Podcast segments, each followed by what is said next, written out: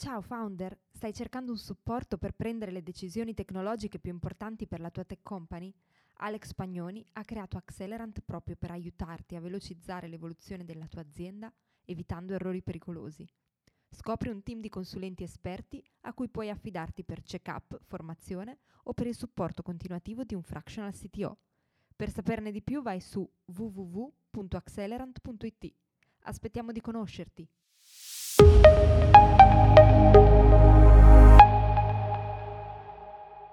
Abbiamo parlato spesso di talent acquisition, vero, ma recruiting e hiring sono processi molto diversi quando cerchi un manager, come può essere un CTO, un Chief Security o un Engineering Manager.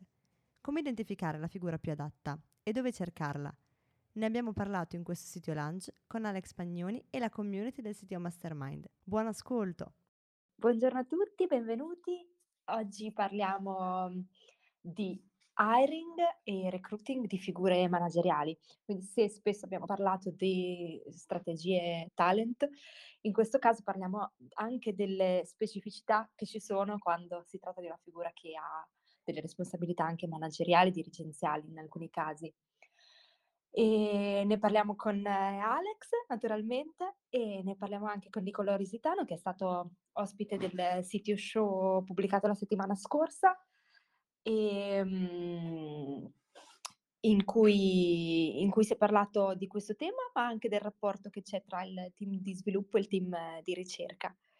Prego Alex, ti lascio la parola. Ciao a tutti e ciao anche a Nicolò. Con lui ho fatto una bella chiacchierata come al solito col CTO Show, abbiamo parlato di diverse cose, compreso quando lo sviluppo incontra la ricerca e infatti volevo chiedere intanto a Nicolò com'è lavorare con quei cattivoni che si occupano di ricerca. Di un po' Nicolò. A volte è una cosa un po' complicata, ma alla fine si trova sempre la quadra, diciamo. Diciamo che chi lavora in ambito di ricerca spesso e volentieri, soprattutto in ambito scientifico, spesso e volentieri non ha proprio chiaro cos'è poi trasformarlo in qualcosa che l'utente finale deve utilizzare, però diciamo con un po' di lavoro ci, si riesce a trovare la quadra. Eh, immagino, infatti eh, nella chiacchierata proprio abbiamo visto che tipo di interazioni c'è tra un team di ricerca puro e invece un team tech, eh, sono diversi punti di, di frizione, altri di contatto e bisogna lavorarci bene. E tra l'altro a un certo punto visto anche proprio il tipo particolare di eh, figure dove, che lavorano da voi, abbiamo anche toccato il tema della ricerca dei talenti e che tra l'altro eh, si collega anche proprio a quello che è il tema di oggi, no? cioè abbiamo detto come eh, trovare e assumere tech manager, quindi parliamo di figure tipo CTO, engineering manager, eccetera, eccetera. È un tema che eh, esce fuori sempre più spesso, tra l'altro, chiaramente perché come c'è una grande esplosione di ricerca di sviluppatori, eh, c'è allo stesso modo anche in proporzione di, di figure di management in ambito tech e quindi per dire sempre più spesso ultimamente sono persone, aziende che mi contattano anche con Accelerant per sapere eh, come devono trovare, come possono fare a trovare un CTO eh, o comunque anche aziende tech eh, che già ce l'hanno, come fanno a trovare una figura di manager all'interno della loro organizzazione che è in crescita. Chiaramente questo qui è un ambito che eh, ci porta a dire che come è difficile trovare sviluppatori in generale, per motivi noti, anche quelli che abbiamo discusso a sito dinner, eh, stessa cosa, c'è grande difficoltà nel trovare appunto manager in ambito tech. Ed è un po' quindi quello di cui vorrei parlare oggi con voi. Intanto lascio qualche spunto, poi magari dividiamo caso per caso. Diciamo che sicuramente quando eh, mi chiedono proprio come trovare, dove soprattutto trovare figure di questo tipo qui, la mia prima risposta è sempre quella di cercare all'interno del team già esistente. E su questo poi dopo darò quella che è un po' la, la, la mia esperienza, la mia visione. Eh, altre cose sono quelle di eh, cercare queste figure in persone eh, che in realtà ancora non lo sono, che sono sviluppatori, quindi in altre aziende, che eh, stanno aspettando da tempo di avere una figura di questo tipo, un ruolo di questo genere qui, ma all'interno della loro azienda non c'è la casellina libera e quindi rimangono lì in attesa, spesso in vano, perché magari o viene promosso qualcun altro o semplicemente non si libera mai quella casella. E quindi chiaro che poi non è facile capire chi sono sempre queste persone, però con alcuni tipi di ricerche su LinkedIn eh, si riesce. E questo si uh, va a collegare proprio con una ricerca che aveva fatto LinkedIn stessa, per la quale la maggior parte degli sviluppatori, delle figure tech, se ne vanno da un'azienda proprio per un discorso di, eh, di carriera, cioè non, non, c'è la possibilità nella loro azienda di, eh, di, di, avere un ruolo superiore, non tanto in termini di leadership tech, che è una cosa diversa, quindi figura da individual contributor, ma proprio in termini di management, che se in un'azienda c'è un dual career path è una cosa che funziona così, quindi è un po' questo un, un altro tema. Quindi adesso però volevo sentire da voi, ma anche da Nicolò, qual è la vostra esperienza e come voi eh, fate trovare manager o come voi stessi siete stati trovati o come siete cresciuti in questo senso. Tu cosa dici Nicolò?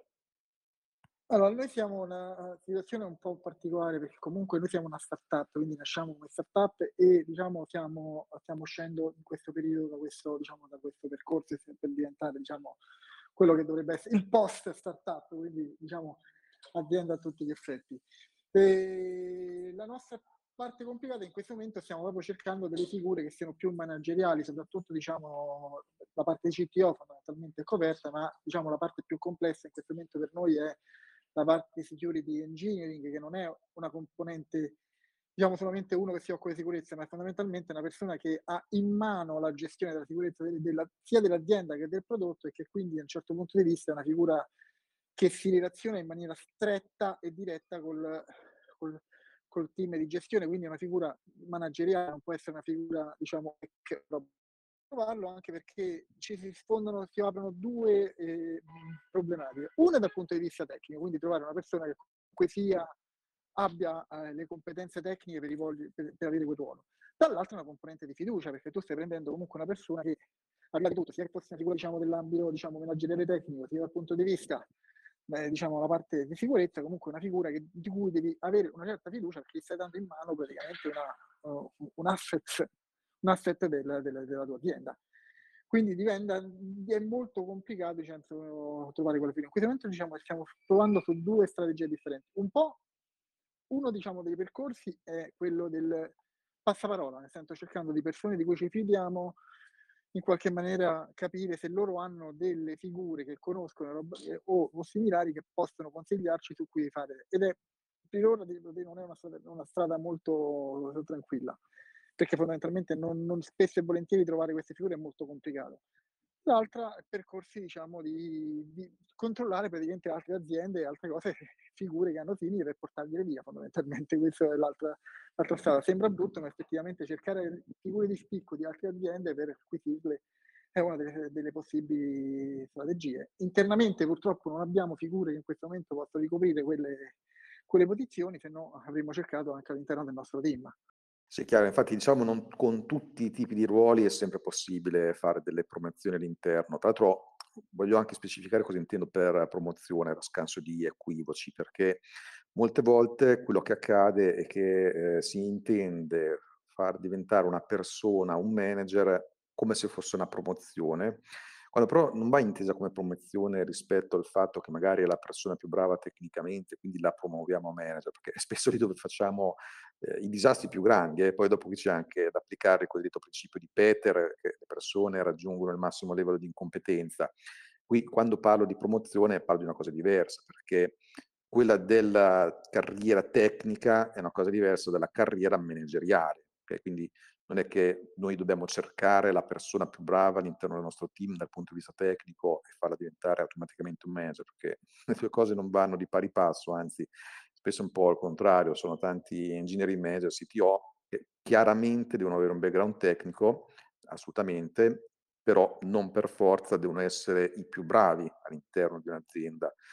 È chiaro che eh, su figure particolari come chi deve essere responsabile della sicurezza, questa cosa diventa ancora più complessa, intanto per il tipo di, di, di figura in sé. Quindi sono d'accordo che in questi casi chiaramente la strategia migliore è quella che sia prima, cercare all'esterno e portare via.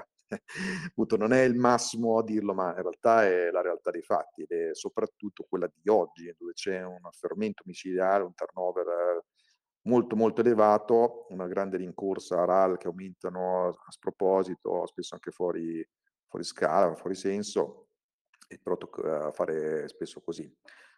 C'è qualcun altro che ha avuto esperienza in questo senso? No, volevo dire invece, quello che ha detto Alex, sono perfettamente d'accordo. Però a me interessa più che altro una cosa che hai detto proprio all'inizio, quello se dobbiamo cercarlo internamente o esternamente, cioè premesso che se ovvio non hai disponibilità interne, cioè, come prima appunto diceva non, non ce l'abbiamo in realtà nessuno che realmente può coprire questo ruolo, vabbè, lì è escluso, no? Però sul tema interno-esterno è un tema che me è sempre molto interessato perché è vero che se io dovessi fare un, un discorso proprio di, di principio, no? È molto bello pensare, no? Che una persona interna prenda un ruolo di maggiore responsabilità, perché ribadisco, come diceva anche Alex, è un cambio di ruolo, non è, un, non è che stai salendo di carriera, cioè, perché molti intendono dire, ah, divento manager, quindi guadagnerò di più e, fo- e fondamentalmente sono molto attratti da questa parte qua. In realtà è un cambio di ruolo completo, quindi non confondere con sto, sto facendo una carriera crescendo nella mia carriera, la tua carriera professionale potrebbe essere un patto completamente tecnico e quindi non centrare poco o niente con invece un ruolo manageriale.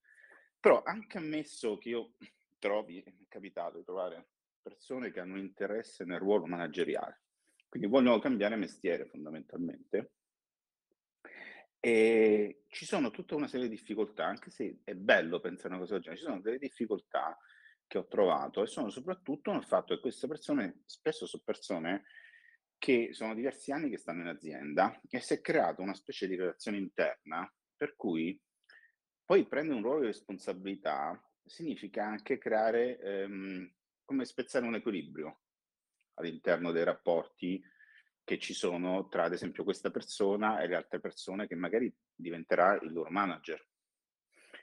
E, e quindi certe volte questo è stato sempre un punto che ho, su cui ho posto molta attenzione, no? Non è che sto rompendo degli equilibri. E poi la seconda parte è che eh, però mi sto perdendo, prendendo, scegliendo una persona interna, mi perdo la possibilità di portare qualcosa di nuovo da fuori. Perché uno dei vantaggi di prendere invece una persona che viene da, un, da un'altra azienda, un'altra realtà, e che ti porta tante cose, tante innovazioni, tante cose completamente, un punto di vista completamente differente. E quindi questa lotta tra questi due aspetti eh, mi, mi, è sempre molto interessata e l'ho trovata anche molto difficile. Devo dire che in molti casi si è preferito prendere gente dall'esterno proprio per cercare di portare una visione nuova ed un, però ribadisco sempre la base è che comunque è un ruolo diverso da quello che una persona eventualmente internamente sta facendo. Eh, altro discorso, questo, con questo chiudo, eh, potrebbe essere un manager di un'altra area, quindi un manager che si occupa di altre cose e che comunque ha un'esperienza manageriale e che me lo porto invece in un'area diversa dalla sua a fare comunque una funzione di manager e, ehm, e questa è anche un'altra possibilità che è successa nel passato. Sì, quello che dici Alberto è verissimo, infatti anche sul primo punto eh, è vero che poi si rompono spesso degli equilibri e in alcuni casi eh, si creano anche dei danni proprio veri e propri perché alcune persone in realtà che pensano di essere pronte per ruoli manageriali, quindi con tutta una serie di soft skill, in realtà non sempre lo sono e nel momento in cui cambiano ruolo potrebbero fare diversi tipi di danni. Mm, questo dipende molto anche un po' dal carattere e anche in alcuni casi dall'ego della persona, che ci sono casi in cui il fatto di diventare manager li ringalluzzisce un po' troppo. Eh, è chiaro che qui eh, c'è anche un processo di selezione interna che deve essere funzionale a evitare incidenti di questo genere, però effettivamente un rischio del genere c'è. D'altra parte, in teoria, proprio per il fatto che comunque ci sono già da anni delle relazioni, può comunque facilitare eh, il funzionamento di una figura di questo tipo rispetto ad una figura esterna per il semplice motivo che già delle relazioni ci sono. Una persona esterna invece spesso deve creare da zero. Cioè, ci sono pro e contro da entrambi i versi. Per il secondo punto, anche il punto che hai detto è molto importante. Questo vale in generale da tanti punti di vista anche strategici dell'azienda, nel senso che molte volte eh, le aziende dello stesso settore seguono un po' le stesse logiche, no? tendono a copiarsi un po' troppo l'una con l'altra. Eh, molte volte le aziende che poi invece riescono ad avere una differenziazione maggiore, un migliore grado di innovazione e così via, sono quelle che proprio prendono persone o idee da settori veramente eh, lontani o diversi. Quindi quello che dici mi ci trovo veramente molto. Diciamo che forse qui allora quello che è da capire è se il tipo di figura manageriale che vogliamo eh, inserire deve avere un ruolo più innovativo o più gestionale puro, diciamo così, di, di persone. Magari va contestualizzato di volta in volta. Se no, quello dell'avere una persona esterna è assolutamente valido proprio per quel motivo lì. Diciamo che tendenzialmente, se non ci sono fattori di questo genere, preferisco eh, la scelta interna, intanto perché in molti casi anche, vedo un po' una cosa anche un po' etica, no? Cioè, non poetica, etica, nel senso che eh, un po' è anche dovuto verso rispetto al proprio team, che comunque ha creduto nell'azienda, ha lavorato, eh, persone che magari sono da anni con noi a fare tante attività, quindi sicuramente cerco di privilegiare il punto di vista interno proprio per evitare anche qui poi di nuovo di rompere degli altri tipi di equilibri, perché magari si, inserisce una persona esterna quando magari delle figure interne ambivano e magari ne avevano anche il merito a ricoprire certi ruoli. Quindi è un po' questo uno dei motivi per i quali tra gli altri, anche saranno quelli detti prima, cerco di avere questa strada qui. Ah, tra l'altro prima hai detto anche una cosa interessante, no? eh, che molte volte si pensa divento manager così guadagno di più.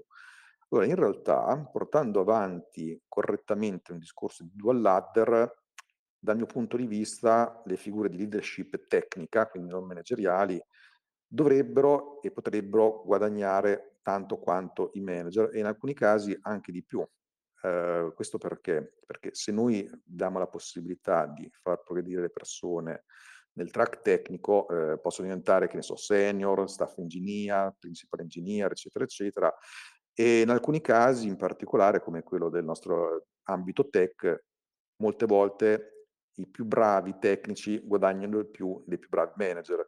C'era un esempio, adesso non mi ricordo di quale azienda americana, che aveva pubblicato trasparentemente gli stipendi del loro personale, mh, non individuali, a parte chiaramente le figure uniche tipo CTO, ed era emerso che i più bravi programmatori guadagnavano molto di più del loro CTO, quindi questo è un altro aspetto da, da considerare. Quindi un po' queste considerazioni. Guarda, nell'azienda dove lavoravo, qualsiasi posizione nuova di cui c'era bisogno in azienda, prima veniva esposta internamente, c'erano dei candidati interni e poi si faceva eventualmente un confronto con candidati esterni. Però eticamente sono d'accordo, devi comunque dare prima visibilità interna, poi fai i tuoi ragionamenti se è il caso o no. Esatto, tra l'altro un errore da non compiere è quello invece di cercare di dare un ruolo di manager ad una persona che non vuole esserlo, perché ci sono anche questi casi. Quindi su questo eh, conviene capire molto bene con le persone se effettivamente lo vogliono diventare. E, tra l'altro qui ci sono anche tutta una serie di punti per capire quando è il momento di provare anche una carriera manageriale rispetto a quella da eh, contributore individuale, sono tutta una serie di criteri, ne abbiamo visti varie volte, poi dopo magari se vi interessano li, li rivediamo anche velocemente, però sicuramente evitare quell'errore di, di far diventare manager chi eh, non vuole esserlo.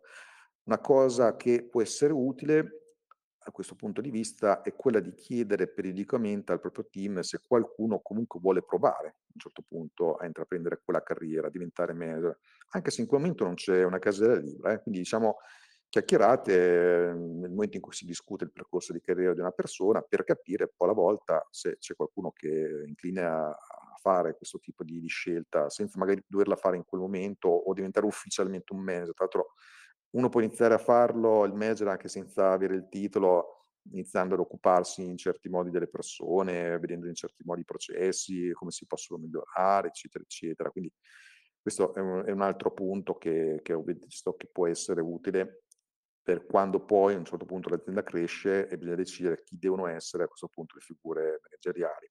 Ma io avrei due cose. Una è che nelle aziende dove non c'è dual ladder, sono tante, alcune perché non sanno neanche che si possa impostare eh, le figure, le persone in questa man- le, le carriere in questa maniera, altre perché ci marciano, perché dicono, eh, per andare avanti, per progredire anche economicamente, devi fare il salto dicendo ovviamente in maniera erronea, quando in un'azienda del genere, quando vedi che il manager viene assunto da fuori, hai capito, le persone che sono dentro hanno capito che la loro carriera è finita lì, lì sono e lì resteranno fondamentalmente. Quindi bisogna, devono cambiare, cambiare azienda forzatamente per, fare, per progredire in qualunque, in qualunque direzione, sia come ruolo sia come stipendio. E poi un'altra cosa, io ho fatto un post su, non so chi l'ha letto, su una um, mail di, di, Elon Musk e ho trovato varie eh, risposte e si parlava di gerarchia, si parlava di manager, si parlava di, anche di mh, avere delle responsabilità e dare delle direzioni e dare degli ordini. Eh, alcuni persone o personaggi sono saliti nella mail, nel, nel, nel thread in maniera molto irruenta, eh, perché da loro si sta bene, loro non hanno il capo perché loro fanno Scrum. Non c'è nessuno che dà ordini, si regolano da soli perché loro fanno Scrum. Secondo voi quanto è vero che facendo Scrum non c'è il capo? Ma diciamo è un po' strana in effetti questa come osservazione. Eh, allora, Scrum è un uh, metodo organizzativo, come impostare un processo fondamentalmente, dove se poi guardiamo quelli che sono i principi, sono l'ispezione costante, il fatto di avere degli incrementi di software potenzialmente consegnabili, eccetera, eccetera. È chiaro che poi dopo in quella che è la definizione di Scrum abbiamo anche dei ruoli come quello del product owner, lo Scrum Master, il team di sviluppo, c'è la metafora chicken versus pigs, no? quindi chi è committato rispetto a chi è coinvolto, ma direi che dipende molto da quanto è radicale l'implementazione di Scrum ma più ampiamente qual è il mindset dell'azienda in sé. Diciamo, Scrum in sé di suo non è che mi fa dire che non ci sono, tra capi. Diciamo che in generale qualsiasi azienda dove c'è un processo di sviluppo software importante, è chiaro che concetti come la gerarchia è ormai dimostrato che non funzionano benissimo. Quindi anche quando parliamo di manager, tech leadership, eccetera, Mhmm, non è tanto in forma di comando e controllo, dare ordini e stop, cioè ma magari occasionalmente può anche capitare, no, che qualcuno debba anche dare, tra virgolette, un ordine, ma per come la vedo io è più in situazioni di di eccezione, ecco. Bisogna capire qual è il contorno dove è questo team Scrum, perché se magari un'azienda più tradizionale, allora la vedo dura che, ehm, un po' guardando l'esperienza, anche la realtà delle aziende che che ho analizzato, che effettivamente un, un, un, team Scrum non abbia dei capi, tra virgolette, perché spesso sono quelli che poi più di tutti, pur dicendo che fanno Scrum, sono quelli che alla fine hanno tutto fuorché l'agilità. Quindi in quel caso prendono come degli ordini. Il product owner è, è molto pesante. Ecco. Infatti ci sono casi, anche in qualche sito show si era chiacchierato sul fatto che proprio eh, in una specifica realtà, adesso non mi ricordo quale, forse era il Talent Garden, non c'era proprio il concetto del product owner, era stato tolto. Ora in quel caso era tutto molto più flat. Eh, questo funziona quando il team è maturo, quando il team effettivamente sta creando qualcosa di importante e lo stiamo usando per quello che è, cioè un insieme di persone creative, come tendenzialmente sono gli sviluppatori, che stanno portando anche dell'innovazione. Allora in quel senso è anche utile non avere, tra virgolette, dei capi, perché quelle sono le situazioni in cui se c'è un controllo eccessivo, come anche qui mi è capitato in qualche software house di vedere, dove addirittura si è implementato il waterfall a un certo punto per avere una, un'apparenza di, di comando, di, di controllo, e allora in quei casi è chiaro che l'innovazione noi la andiamo in realtà a soffocare. Quindi sarebbe da capire meglio cosa intendevano in questo senso qui quelli che ti hanno risposto sul concetto di capi con Scrum. Ecco, non mi è proprio perfettamente chiaro. Ho diversi punti di, di, di vista su questo. Beh, era un thread molto lungo, non riesco a riassumerlo adesso. Tra l'altro c'è qua Mirko anche con noi, ti riprendo al volo, anche se sei appena entrato, si parlava di, mhmm, delle, dell'importanza di avere dei, mhmm, dei product owner o un'organizzazione un po' più orizzontale. Mm, non so se Alex vuoi se in, introdurli perché vedo che è entrato ora Mirko. Sì, scusate, ho ricevuto una chiamata nel frattempo, quindi mi hanno, mi hanno buttato fuori. E avevamo fatto un po' riferimento anche al caso Talent Garden. Sì, ciao Mirko, se ti va di raccontare un attimo com'era il concetto voi, da voi del product owner. Sì, eh, allora da noi è stata proprio una scelta, una scelta organizzativa, e perché poi il rischio di avere un product owner è di avere comunque una persona che determina quelli che sono requisiti, priorità e che si interfaccia col cliente. Noi crediamo fortemente che i sviluppatori oggi debbano stare vicino al business e quindi avere un layer intermedio con un product owner che comunque parli col cliente e declini quelle che sono le esigenze dei clienti sui sviluppatori rischia poi di creare appunto un layer dove hai chi utilizza il valore generato che non si parla con chi genera il valore, no? quindi separiamo gli sviluppatori dagli utenti finali. Poi chiaramente questa cosa va declinata dal tipo d'azienda che sei e dal tipo di prodotto che fai, però questo oggi è stato il nostro approccio e fino adesso diciamo, sta dando i suoi frutti, anche perché in realtà abbiamo fatto proprio un lavoro in termini di, di organizzazione, cioè abbiamo scelto di non avere i product owner, ma abbiamo scelto di sensibilizzare tutti a prendere delle decisioni. Come?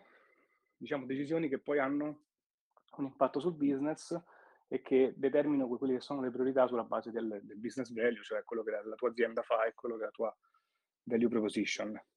Ecco, vabbè, aggiungo giusto una cosa, chiaramente non è facile, soprattutto se hai una struttura già in essere, se hai, un team, se hai, già, se hai proprio già un, un organigramma completo, mentre potrebbe essere un tentativo che secondo me vale la pena fare nel caso in cui devi tirare su un team, un team ex novo e stai comunque strutturando la tua azienda con, diciamo, siete ancora un numero discretamente basso di persone. Al- almeno il tentativo, secondo me, oggi vale la pena farlo. Eh, senti, per curiosità, um, perché una difficoltà che, che, vedo in questo è la relazione, ad esempio, col finance e con il CEO.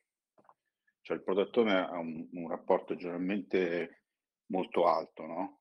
Come, a parte il cliente, ovviamente, e quello va bene, ma poi ci sono tutti i discorsi che devi fare con la parte finanziaria dell'azienda e con eh, il, il CEO cioè, come fate in quel senso? Magari non, in quei casi non c'è bisogno? Allora, in realtà noi pensiamo che i product owner debbano essere i business owner. Cioè, se tu oggi guidi una linea di business, devi essere interessato ai prodotti, ai processi e ai dati che quella linea di business di fatto ti dà come output. Anche perché sei l'unico che può cambiarli. Cioè, puoi cambiare i prodotti, puoi cambiare i processi e di conseguenza cambia anche poi i dati, i dati che questi generano. Quindi Chiaramente i product owner mi diventano i business owner perché hanno una visione un po' più ampia e magari di lungo periodo e poi il team sotto è in grado comunque di, di mettere in lavorazione e, sul tavolo quelle che sono le priorità sulla base di quello che è, che è il business. Posso sapere, ciao sono Cesare, in che tipo di pro- prodotti state applicando questa, questa filosofia? Perché anch'io come Roberto faccio fatica per mia limitazione sicuramente a, a pensarlo applicato nella realtà, nel senso che mh, penso agli sviluppatori come persone che lavorano meglio se sono tranquilli e focalizzati versus tutte le chiacchierate che anche io come engineering manager mi faccio spesso con clienti e le altre parti dell'azienda e vivo di interruzioni anche a causa di questo di meeting, faccio fatica ad applicare, a pensare come applicare una cosa del genere agli sviluppatori, forse perché comunque abbiamo tanti clienti e un bacino di clientela molto ampio. Quindi per quello vorrei capire in, in che ambito lo state applicando.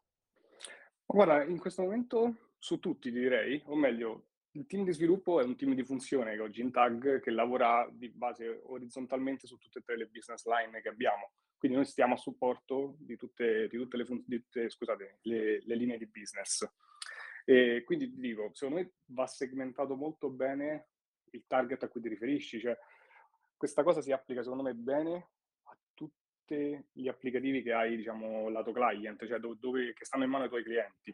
Noi in Tag abbiamo la fortuna di avere i clienti dentro casa, quindi io quello che faccio è faccio sedere lo sviluppatore vicino ai clienti e, e sono sicuro che quello troverà, troverà un'ottima soluzione. Se invece l'audience è un'audience dove magari stiamo sviluppando un processo interno, a quel punto il mio customer mi diventa un dipendente perché devo ottimizzare un processo, devo ottimizzare una, una qualsiasi procedura, procedura interna. Ok, non, non so cosa sviluppate però, ti chiedo scusa. mm, Guarda, tutto, metti un'applica- un'applicazione mobile, un'applica- una Ah, WhatsApp, ok. una, qualsiasi cosa che dai in mano ai clienti. Qualsiasi SaaS secondo me è applicabile questo approccio. Ok, ci penso un, so- un po' su. Ma voi praticamente fate un po' da, un po' da agenzia per i clienti di- del tag? No, noi siamo il team di sviluppo di tag, quindi eh, ottimizziamo quelli che sono magari i flussi di vendita, eh, sviluppiamo un'applicazione, l'applicazione mobile che sta in mano ai, ai tagger, cioè ai membri che, che popolano Talent Garden e che possono usare per eh, usufruire di tutti i servizi che oggi tag, tag mette a disposizione. Ok, quindi se ho capito bene, diciamo, il vostro cliente con cui lo sviluppatore parla sono solitamente funzioni interne, a meno di, che so, miglioramenti al- a- all'app mobile che arrivano dai tagger e cose di questo tipo, ho capito bene? In realtà è 50-50, cioè Mm. sono dipendenti, ma in realtà molti sono anche clienti perché li ascoltiamo anche semplicemente per, per raccogliere feedback di, di come va tag, di cosa si aspettano più da noi e dove, e dove possiamo migliorare. Anche, anzi, su questa roba qui cerco sempre di essere più democratico possibile. Tutti i software che stanno in mano ai clienti hanno comunque all'interno loro, eh, abbiamo implementato un software SaaS per raccogliere feedback in modo tale che gli utenti possono suggerire dei cambi, un po' come se fosse un repo di GitHub pubblico, però in app dove tu mi puoi dire funzionalità che vorresti, puoi fare upvote e downvote e per me tutte quelle che vengono votate di più vanno automaticamente in roadmap. Cioè, quella roba lì è, è democratica, ma allo stesso tempo ti obbliga, ti dà già quelle che sono le priorità che i clienti aspettano da te.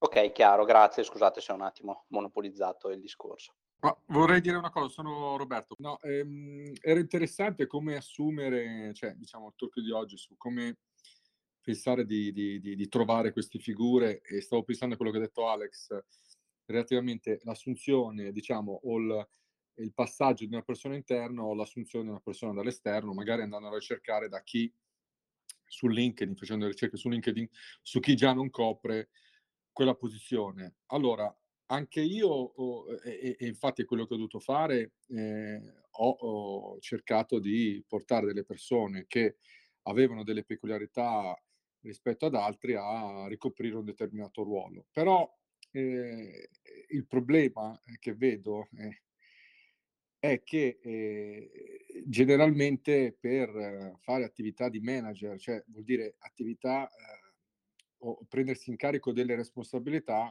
ci vogliono degli- eh, del- de- dei soft skill che o emergono per loro naturale, diciamo, perché le persone per loro natura sono disponibili in un certo modo a confrontarsi con gli altri, a collaborare, a prendersi ed assumersi delle responsabilità, o se no è dura che qualcuno possa, ehm, diciamo, averle, mh, eh, cioè, maturarle eh, nel seguito. Io non so voi come vi siete trovati in tal senso eh, con, con esperienze, perché non è l'incarico, l'etichetta che ti viene data da manager che poi automaticamente tutti ti seguono e fanno quello che dici tu, perché molto spesso mi è capitato situazioni dove sì, però io gli ho detto di fare questa cosa qui e io rispondo di solito, guarda, se fosse così semplice eh, fare il capo, tra virgolette, eh, cazzo lo farebbero, lo farebbero tutti, quindi non è l'etichetta, tu adesso sei responsabile, quindi loro eseguono ogni tuo, ogni tuo ordine, quindi bisogna avere delle caratteristiche, secondo me, per fare i manager, sia che si prendono dall'interno che si prendono dall'esterno, e prendere dall'esterno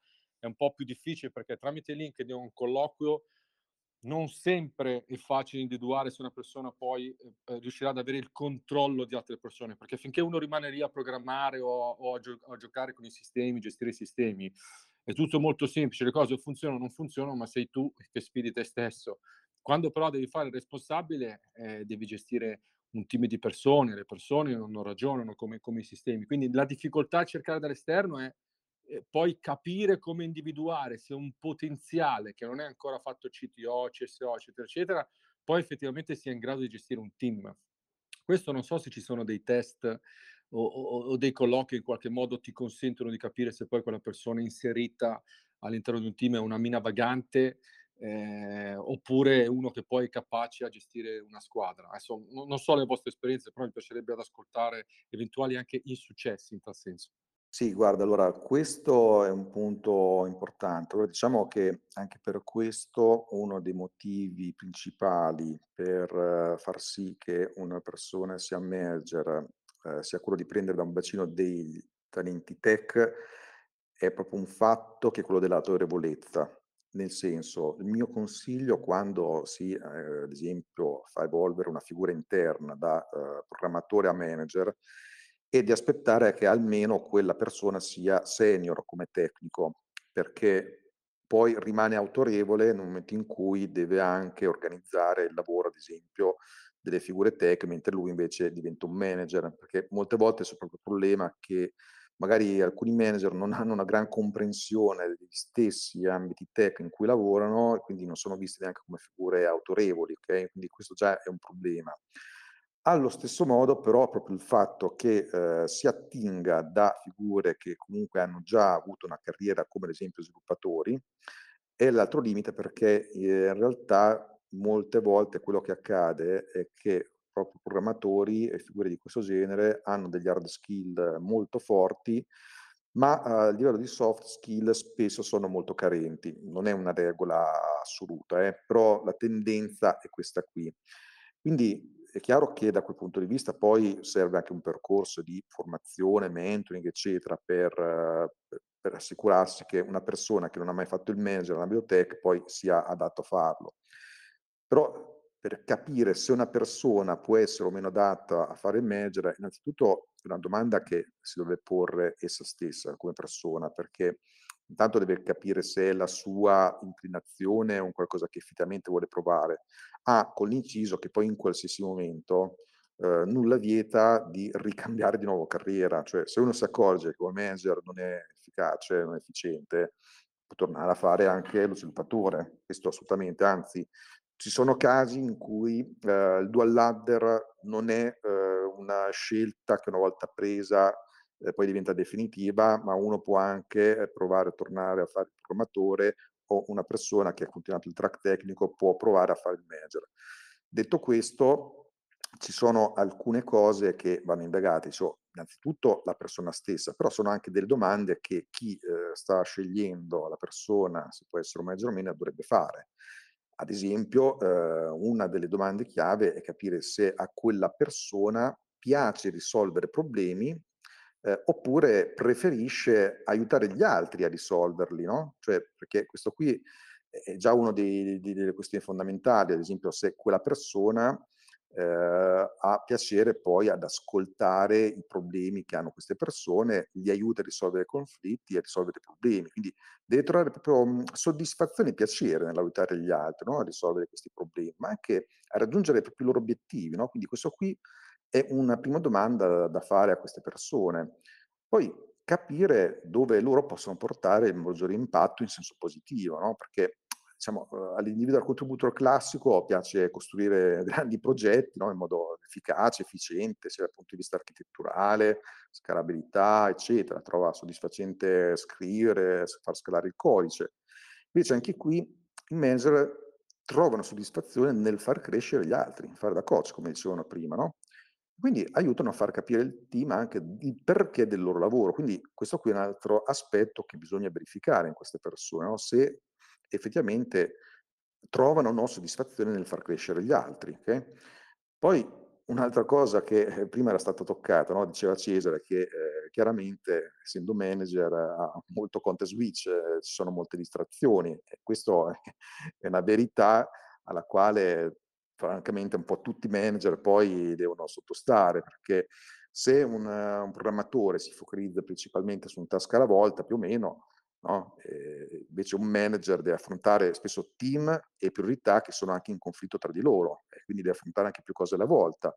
Quindi bisogna capire se quella persona, per quella persona cambiare contesto e concentrarsi sullo scopo dell'attività da svolgere è fondamentale eh, capire se è in grado di farlo, no? Quindi anche capire questa persona se è in grado di trattare individui che hanno personalità e anche livelli di maturità molto diversi tra loro, con lo stesso entusiasmo però, no?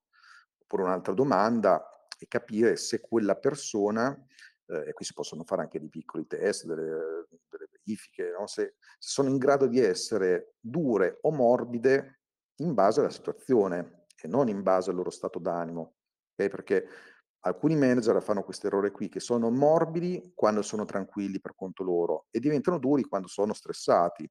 Invece quello dell'essere duri o morbidi è uno strumento del manager che deve essere astratto dal suo stato d'animo. Quindi anche questo qui è un altro punto di approfondimento. Uh, quindi di nuovo anche capire se quella persona è disposta a guidare le altre persone, no? Quindi questo vuol dire anche capire se si ha davanti una persona che uh, è in grado di prendersi la responsabilità di quelli che sono i risultati del team, ma in questo senso qui, cioè dare i riconoscimenti, celebrare le vittorie del team e allo stesso tempo però assumersi lui le responsabilità e le colpe se qualcosa non va bene. Quindi anche questo qui è un altro aspetto caratteriale da verificare. Se invece una persona è guidata dall'ego, io, io, io, io ho fatto fare questa cosa in azienda, io, quello sicuramente è un red flag molto molto importante da tenere in considerazione. No? Quindi queste sono delle domande che ad esempio ci si dovrebbe porre, non sono tutte, però eh, queste altre che spesso poniamo noi stessi in figure di questo tipo per noi o per altri, ecco, di solito qui vengono fuori molti aspetti che fanno capire se la persona può essere o no un manager funzionale, ecco, questo, questo, sicuramente. Poi possiamo anche parlare di quelle che sono un po' no, le caratteristiche principali della leadership, quindi so, vedere il potenziale delle persone, essere altruisti, bla bla bla, dopo, questo è un altro capitolo. Non so se la tua domanda aveva qualche altra sfumatura, però più o meno l'ho intesa così. No, no, sono, sono, sono, riflessioni, perché poi adesso per esempio anche la, la questione del dual ladder, no? Ecco, bisogna capire se è funzionale all'azienda o è, se è per dare un riconoscimento a una figura che in qualche modo non può crescere dal punto di vista manageriale, ma deve essere premiata, perché poi per carità l'importante è premiare le persone, tenerle, bisogna anche capire in che contesto di struttura, di, di azienda, di dimensioni, perché eh, se un team è piccolo e poi dopo, eh, cioè voglio dire... Eh, insomma, ci sono alcune applicazioni pratiche che dipendono anche dalle dimensioni, eh, da, da, dalle dimensioni del team. Sono considerazioni queste sto facendo, mi sto guardando in giro anche per capire se eh, ci sono delle figure che possono essere introdotte e, e, e vedo la difficoltà perché non, non, non, non, è facile, cioè bisogna veramente eh, testare sul campo eh, le peculiarità poi di una persona per capire se è quella giusta o no. Perché prima parlava forse un altro Roberto di Roma, adesso mh, mm, ho, ho, capito soltanto l'accento, però potrei sbagliarmi, ora Mirko, adesso non ricordo. E parlava del product owner, del business owner. Cioè, il punto è che il manager poi, oltre a dover eh, es- eh, i vari fronti sui quali si confronta e le varie responsabilità, e sono anche di tipo finanziario, perché eh, quando ti sposti poi da programmatore e diventi manager, eh, non è che puoi venire lì a ciullare nel manico, si dice, cioè, sui tempi di sviluppo, il time to market, eh, ma dobbiamo fare questo, dobbiamo fare quest'altro. Cioè, devi anche mettersi nei panni, diciamo, dell'azienda per capire eh, come deve essere fatta quella cosa lì per avere la rispondenza migliore. Poi la perfezione non è detto che sia di questo pianeta. Quindi deve iniziare dopo a trovare, anche violentare a volte con dei compromessi, la propria natura che magari è di perfezionista, perché quella cosa non esce se non è fatta in un certo modo, a qualcuno che cerca di capire, ok, questo è il timing che abbiamo, queste sono le risorse finanziarie che abbiamo, questo vuol dire anche violentarsi e andare contro il, pro- il proprio credo, è in grado di farlo o no. Alcune, alcune volte questo non è un test facilissimo da fare preventivamente, non so se siete d'accordo. No, chiaro, però qui torniamo un pochettino a quello, sì, ero io comunque Roberto. Eh, cioè, preferisci formare un manager a prendere decisioni di questo tipo o preferisci formare tutte le persone a prendere decisioni di questo tipo? Perché poi comunque hai il problema che se il manager va via, comunque hai un single point of failure, no? E quindi devi trovare un'altra persona oppure fare upgrade di un'altra persona che poi, che poi prende il posto suo. Comunque, riprendo un attimino anche pure il discorso di Alex. Io mi trovo molto quello che ha detto Alex, aggiungere solo una cosa nel caso in cui valuti l'upgrade di una figura interna come come manager. Purtroppo c'è una mentalità molto italiana che dice che il più bravo a fare qualcosa diventa manager, no? E questo spesso è uno dei, dei più grandi problemi perché rischi di distruggere un team perché magari hai promosso come manager uno che era veramente bravo a fare qualcosa, che vuole comunque un controllo e si aspetta che gli altri abbiano comunque il suo stesso livello di, di sviluppo, ora parliamo di, di sviluppo, e, E questa qua proprio è una mentalità che secondo me va un pochettino scollata. Ehm, un altro tema è il fatto che il manager deve sempre prendere di più rispetto a quelli che gestisce. Secondo me pure questo qui è un altro mito che dobbiamo sfatare, perché io nel mio team vorrei sempre delle eccellenze in campi che io non conosco e che magari prendono anche più di me. Questa roba qui va benissimo. Questo perlomeno è il mio punto di vista, eh? poi sono pronto ad ascoltare, ad ascoltare il vostro. Sì, sì, assolutamente d'accordo. Infatti avevamo parlato proprio di questi punti prima che entrassi. Eh, d'accordo al 100%. Una risposta al volo a quello che chiedeva un po' diretta, a quello che chiedeva Roberto all'inizio uh, su come capire se una persona è adatta o no. In Workwave, come ultimo step uh, dell'assunzione, uh, acquistiamo da Caliper un test psicoattitudinale su cui ero molto scettico quando sono entrato in azienda. In realtà quello che fa questo test, a sentir loro, ma per esperienza devo dire che ci, permettetemi di dirlo in maniera brutta, ci imbroccano molto, eh, è capire quali sono le attitudini di una persona. Poi questa persona, mi è successo con, con un mio sviluppatore super mega preciso, il Caliper dicesse che era una persona che, no, che non era attenta ai dettagli. In realtà questo va preso sempre con le pinze, nel senso questa non è una, uh, questo test non è una panacea, uh, nel senso che questa persona magari come attitudine aveva quella di non essere super preciso, ma con la disciplina è arrivato a migliorarsi. E ehm, mh, la cosa interessante comunque è che ti danno un grafico di quali sono i punti di forza e gli assi di miglioramento su una dozzina, mi pare, di, di caratteristiche e alla fine hai la possibilità, dopo, dopo, insomma, si fa un momento di review con uno degli psicologi del, della Caliper, che è un'azienda americana, io lavoro per un'azienda americana, con cui hai le possibilità di confrontare i risultati del test e uh, avere un, uh, insomma, un, un riscontro. L- loro rappresentano molto come sfera di cristallo. Questa persona farà, questa persona sarà. Ecco, uh, la, io la leggo sempre come questa persona avrà attitudine a potenzialmente. però ecco, è molto utile in certi casi e probabilmente vale la pena farlo per, cer- da certe seniority in su o da certi tipi di livelli di management in su, eh, per avere un po' una controprova di quello che i recruiter, i, le persone che hanno fatto i colloqui hanno, han, hanno trovato. Noi facciamo diversi colloqui, ciascuno mette giù i suoi appunti e mh, diciamo che confrontando quello che tu hai capito della persona con quello che hanno capito altri e alla fine quello che eh, viene fuori dalla chiacchierata con l'esperto del Caliper devo dire che spesso ha aiutato. Sì, Cesare, noi infatti mh, mhmm, lo usiamo in realtà per tutti, forse avevo pubblicato anche sul gruppo Slack la ragnatela che ci riguardava. Quindi, sì, no, la tua era estremamente dettagliata, sì. Sì, sì, quindi lo, lo, lo, utilizziamo come sistema. Adesso dico una cosa brutta, eh, servono delle, mh, mhmm, delle, eh, delle caratteristiche poi per fare il manager che sono anche quelle del boia quando sale sul patibolo e c'è da tirare la cordicella, ad esempio risorse nuove che vengono inserite.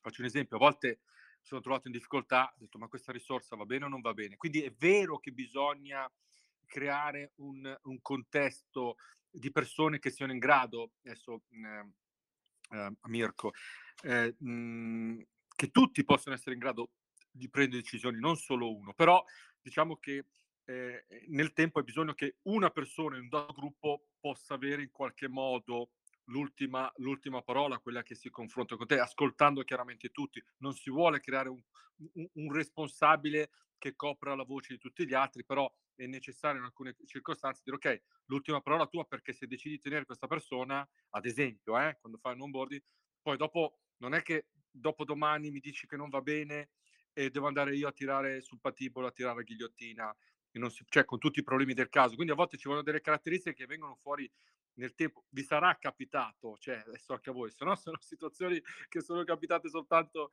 eh, soltanto a me. No, no, assolutamente. Molte volte capita anche dopo anni di capire se una persona è veramente adatta o no. Eh.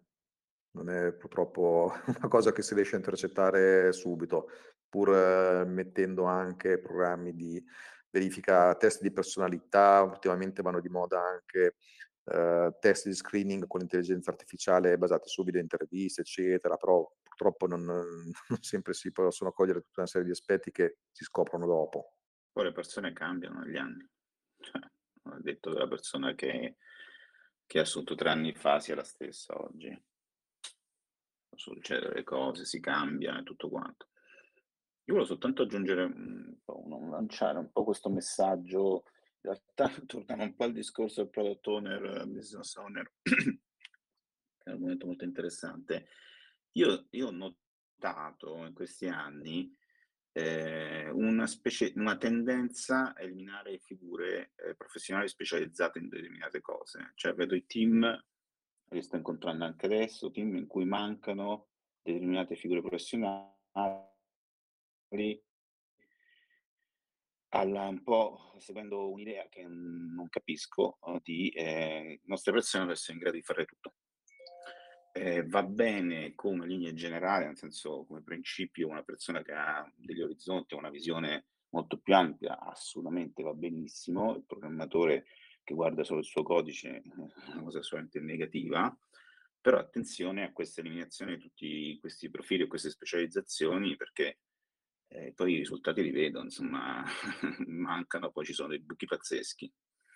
E quindi non lo so se è una cosa che noto solo io, probabilmente è legato anche a un discorso di costi, eh, però non lo so, voi lo vedete questa cosa? Io, sì, secondo me il compromesso sta in mezzo. Allora, ad alcune figure viene chiesto di fare troppo, mentre su dei ruoli ci siamo comunque verticalizzati troppo. E secondo me product owner, ora la, la estremizzo, potrebbe proprio essere uno di questi. No? Una volta eravamo tutti sviluppatori, adesso abbiamo uno sviluppatore per ogni singola tecnologia che poi è uscito, che va bene se sei un'azienda che hai un team di sviluppo di 300 persone, quando cominci ad avere un team di sviluppo di 20-30 persone, devi comunque un pochettino equilibrare tutte le skill. Dato che io stavo cercando, perché poi lo dice già Jack Ma, che non è proprio un pirra, no? che è meglio prendere eh, uno dall'interno e farlo crescere che prende uno dall'esterno. Ci si trova anche un video su, su internet no? dove diceva che insomma a volte prendi uno dall'esterno e poi come mettere il motore di un jet in un aeroplanino e questo no, non vola. La domanda è che percorso si può, par- si può far fare queste persone per, eh, per, farle, mh, per, farle, crescere, sia che sia ambito, ambito diciamo, di sviluppo eh, interno, quindi percorso diciamo, manageriale, perché io sto cercando però non ho, non, non, ho, non ho trovato diciamo, un percorso o una, se- o una serie diciamo, di, di, di, eh, di, percorsi distinti. Quindi questo potrebbe essere di aiuto poi per far crescere delle persone, perché ecco, quindi domanda. Allora, per quanto riguarda percorsi tecnici puri, è chiaro che c'è diciamo, una marea di, corsi di ogni genere, di formazione, c'è l'imbarazzo della scelta. Quelli manageriali è un problema, non ci sono, o meglio non ci sono specifici per figure tech, o meglio non c'erano fino a poco fa, perché eh, grazie per la domanda abbiamo pensato proprio di, tappare questo buco proprio con eh, il sito Mastermind, perché anche questo è un problema che è emerso veramente tante volte, quindi abbiamo proprio recentemente introdotto dei percorsi di mentoring eh, e anche di formazione per uh, leader tech, quindi per chi è interessato c'è proprio Sitio Mastermind, una serie di, di servizi che stiamo aprendo proprio adesso, quindi se qualcuno è interessato ci può contattare tramite il sito o tramite Slack e poi diamo un'anteprima di quello che è lo stato dell'arte. Ok, grazie. Grazie a te Roberto per la domanda. E come vi stavo dicendo, vi invito a tutti ad ascoltare anche il sito show con Nicolò Risitano, che tratta in parte anche questi argomenti, e poi anche il sito show che è uscito oggi con Mirko Di Serafino, con cui parleremo eh, nel sito lancio che non sarà la prossima settimana perché l'8 dicembre è festa, ma quella successiva. E grazie a tutti di aver partecipato. A presto, buon pomeriggio. Ciao, ciao a tutti. Ciao. Ciao.